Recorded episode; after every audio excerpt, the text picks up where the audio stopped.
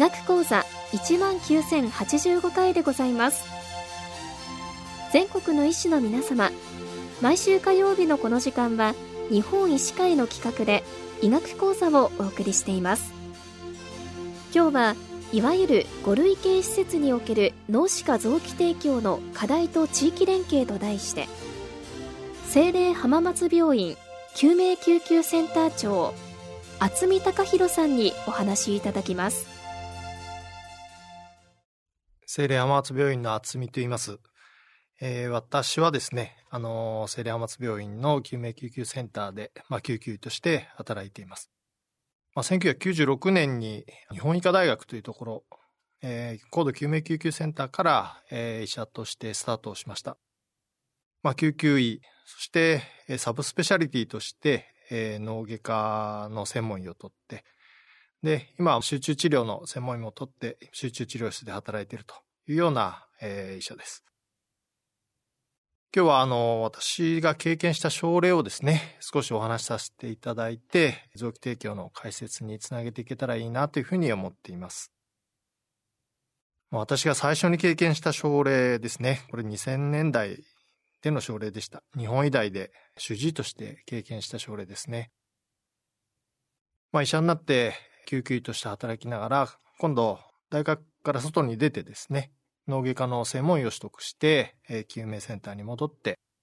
まあ、救命センターの中で手術をしながら患者さんを見ていたというような時期ですね。日本医大には、あの、チーム制で患者さんの診療をしてまして、その当時私は、あの、そのグループのリーダーとして働いていました。えっと、40代の女性の多発外傷が来たんですね。頭部外傷、胸部外傷、で骨盤の外傷があるような重症症例でショック状態で来院されました。まあ、チームで診療を開始するわけですけれども、気管相関をして、で、呼吸の状態が悪かったので、胸腔ドレーンを入れて、急速輸液、輸血をしながら蘇生をしていくわけですね。で、骨盤骨折があることが判明して、そこにあの、血管内治療ですね、えー、側栓術を行って止血をして、で、CT で頭部外傷が急性硬膜下血腫というのが判明して、急いで手術に向かったというような症例です。もう私自身、まあ、脳外科の専門医として手術も担当したわけですけれども、手術室で急いで施設を置いて、骨を外して、そうするともう脳の硬膜がパンパンに張っているっていうのがもう見て取れるんですね。硬膜を切開すると、硬膜血腫がわっと噴出してくるような感じで、血腫が出た後には、その傷んだ脳がですね、わーっとこう膨れ上がってくる。そんな症例でした。急いで減圧の処理をして、皮膚だけかぶして、縫合して、集中治療室に戻った。そんな症例でした。まあ、集中治療室で集中治療を開始して、まあ、しっかり全身管理をしながらですね、えー、行くというような状況の中で、まあ、ご家族が到着しましたと。そんな情報が入ってきました。まあ私はチームのリーダーでもありましたし、まあ主治医としてご家族とお話をしました。ご家族はですね、ちょっとご年配のご両親でした。患者さんは、えー、独身の方でお子さんはいらっしゃらない。ご家族は本当心配な顔でこちらの方を見てくださいました。ただ、決していい状態ではなかったですね、患者さんは。患者さんの状態をありのままに説明をしましたけれども、えー、ご家族は理解できているのかどうか、表情は硬いまま、えー、過ごされていたのを覚えています。でも一通りの説明をして、えー、集中治療に戻りました。まあ、チームでしっかり管理をしていったんですけれども、残念ながら、えー、動向は開いてきて、翌日には、まあ、いわゆる脳死と言われるような状況になっていました。また翌日、そのご両親とですね、えー、お話をさせていただいたんですけれども、まあ、全力で治療してきましたけれども、残念ながら脳死と言えるような状況ですと。まあ、助からないと思いますと。そういう話をせざるを得ませんでした。まあ、ご両親は硬い表情のままですけれども、えー、下を向きながら、まあ、臓器提供について、ちょっと考えてみるとそんなことはおっしゃってくださいました。その翌日ですね、えー、面談の時に、ご家族からですね、娘の財布の中からこんなものが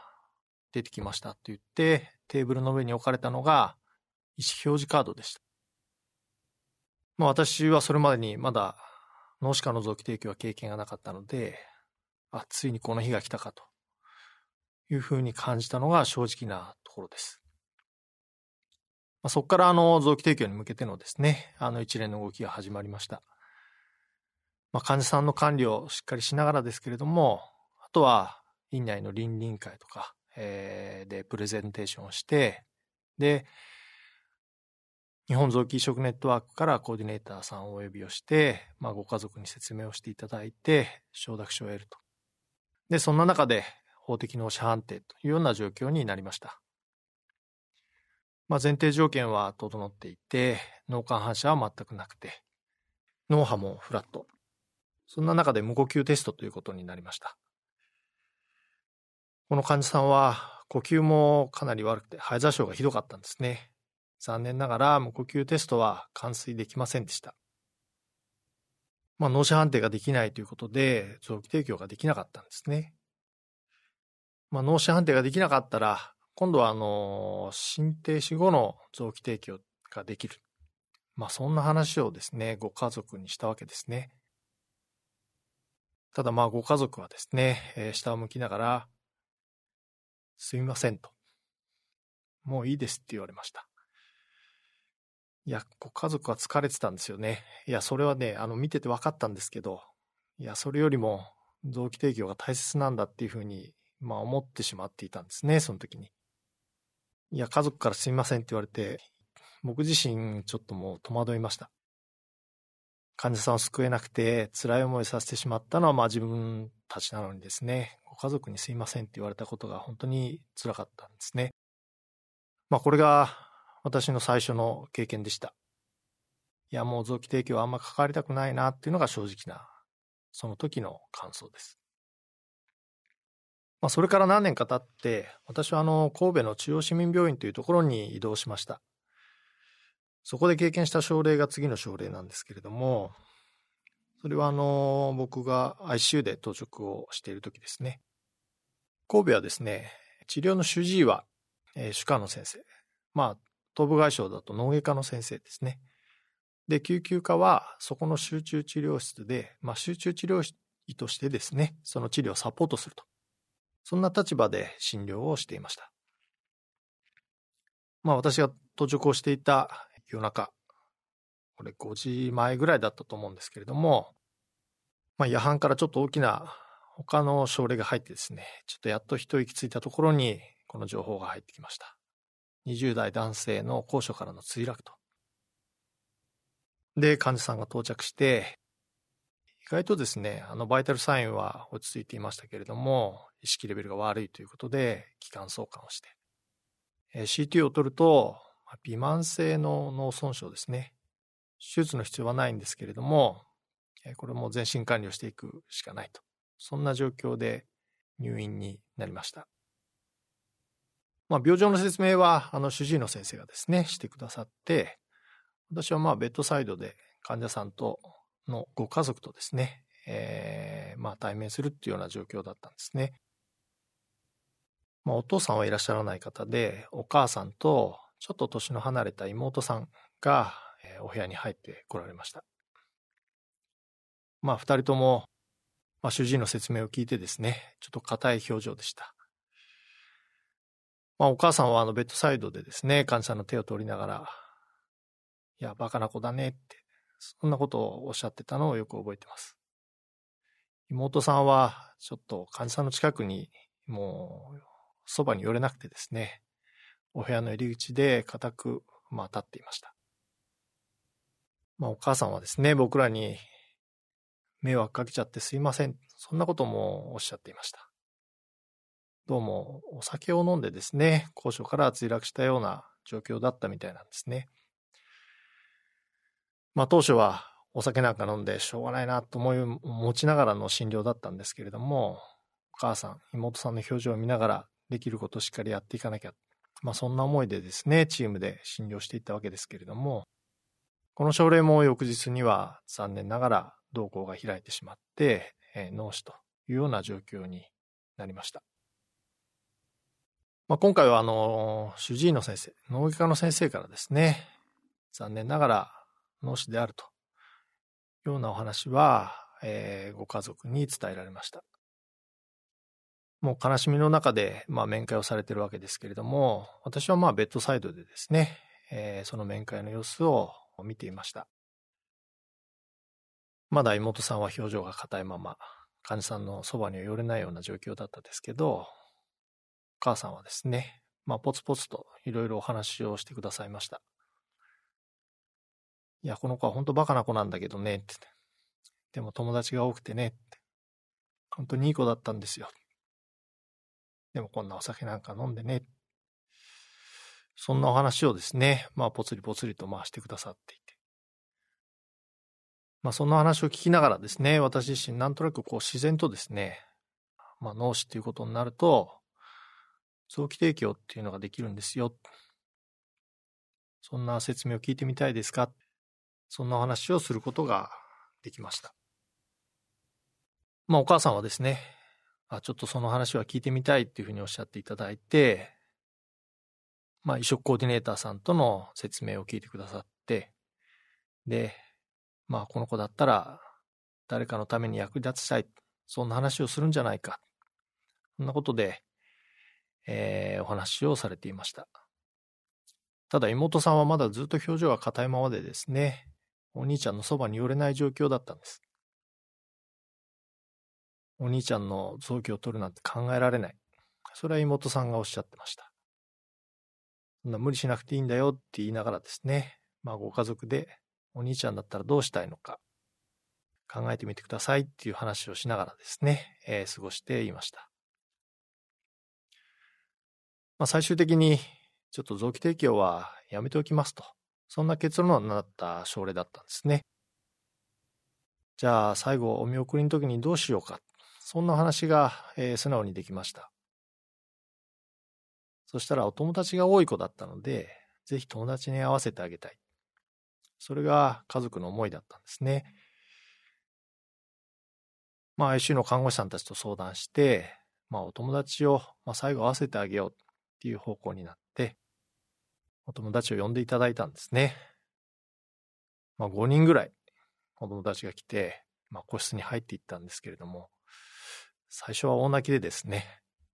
感情的な言葉も、まあ、病棟中に、まあ、響き回るような感じで、まあ、ちょっと大変なことになったなっていうふうに思ったりもしたんですけど、その後で、まあ、お母さんがお友達と一緒に話している姿、そんなのが見えてきて、最終的には少し笑顔でですね、泣きながらですけど、話をしているような状況が見えてきました。最後にはあの患者さんを中心にですね、みんなで記念撮影なんかをしたりして、まあそんなことがあった後で、何日かして、この患者さんは亡くなってきました。まあ僕の中では、ちょっと成功体験としてこの経験は残っています。家族と最後のことをしっかり話し合うことができたな、そんな風に思いました。まあ今、国はですね、えっと、世論調査っていうのを定期的にやっています。その中で、臓器提供に関する調査ということでですね、もしご自身が臓器提供できるような状況になってしまった場合に、臓器提供したいですか？そんな質問がその中の一つとしてあります。そうすると40%ぐらいの方が臓器提供してもいいかな、そんな返事をされてるんですね。まあ、国全体で言うと、年間、まあ、少なくとも2000例、まあ、多ければ1万例ぐらいの脳死の患者さんが発生しているというふうなデータがあります。そのうちの40%が臓器提供してもいいなっていうふうに思ってるとするとですね、少なくとも800例とか1000例ぐらいの臓器提供があってもおかしくないんですね。ただ今は年間100例ぐらいっていうのがこの国の現状です。救急を受けている、まあ、いわゆる5類型施設、まあ、臓器提供ができる、脳死か臓器提供ができる施設ですね。で、患者さんの思いっていうのがちゃんと拾い上げられてるかどうか、まあ、そこが問題なんだろうなっていうふうに思っています。まあ、日本全体では臓器提供を経験した施設っていうのはまだまだ少ないのが現状です。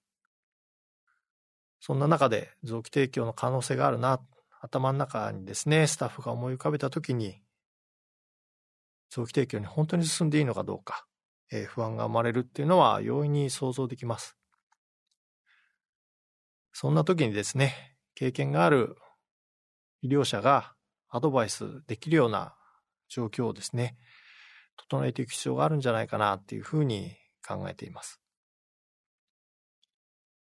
今全国では臓器提供施設連携体制構築事業というのが動いていてですね、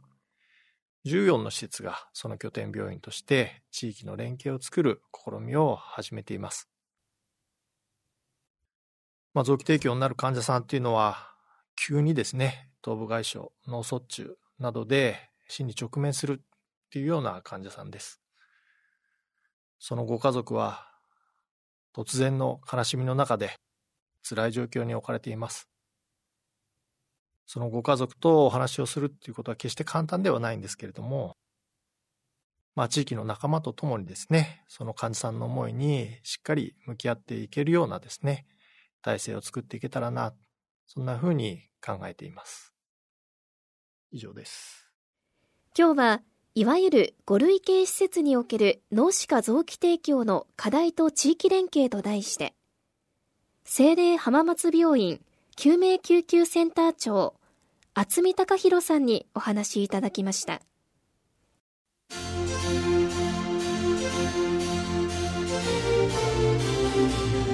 それではこれで日本医師会の企画でお送りしました医学講座を終わります。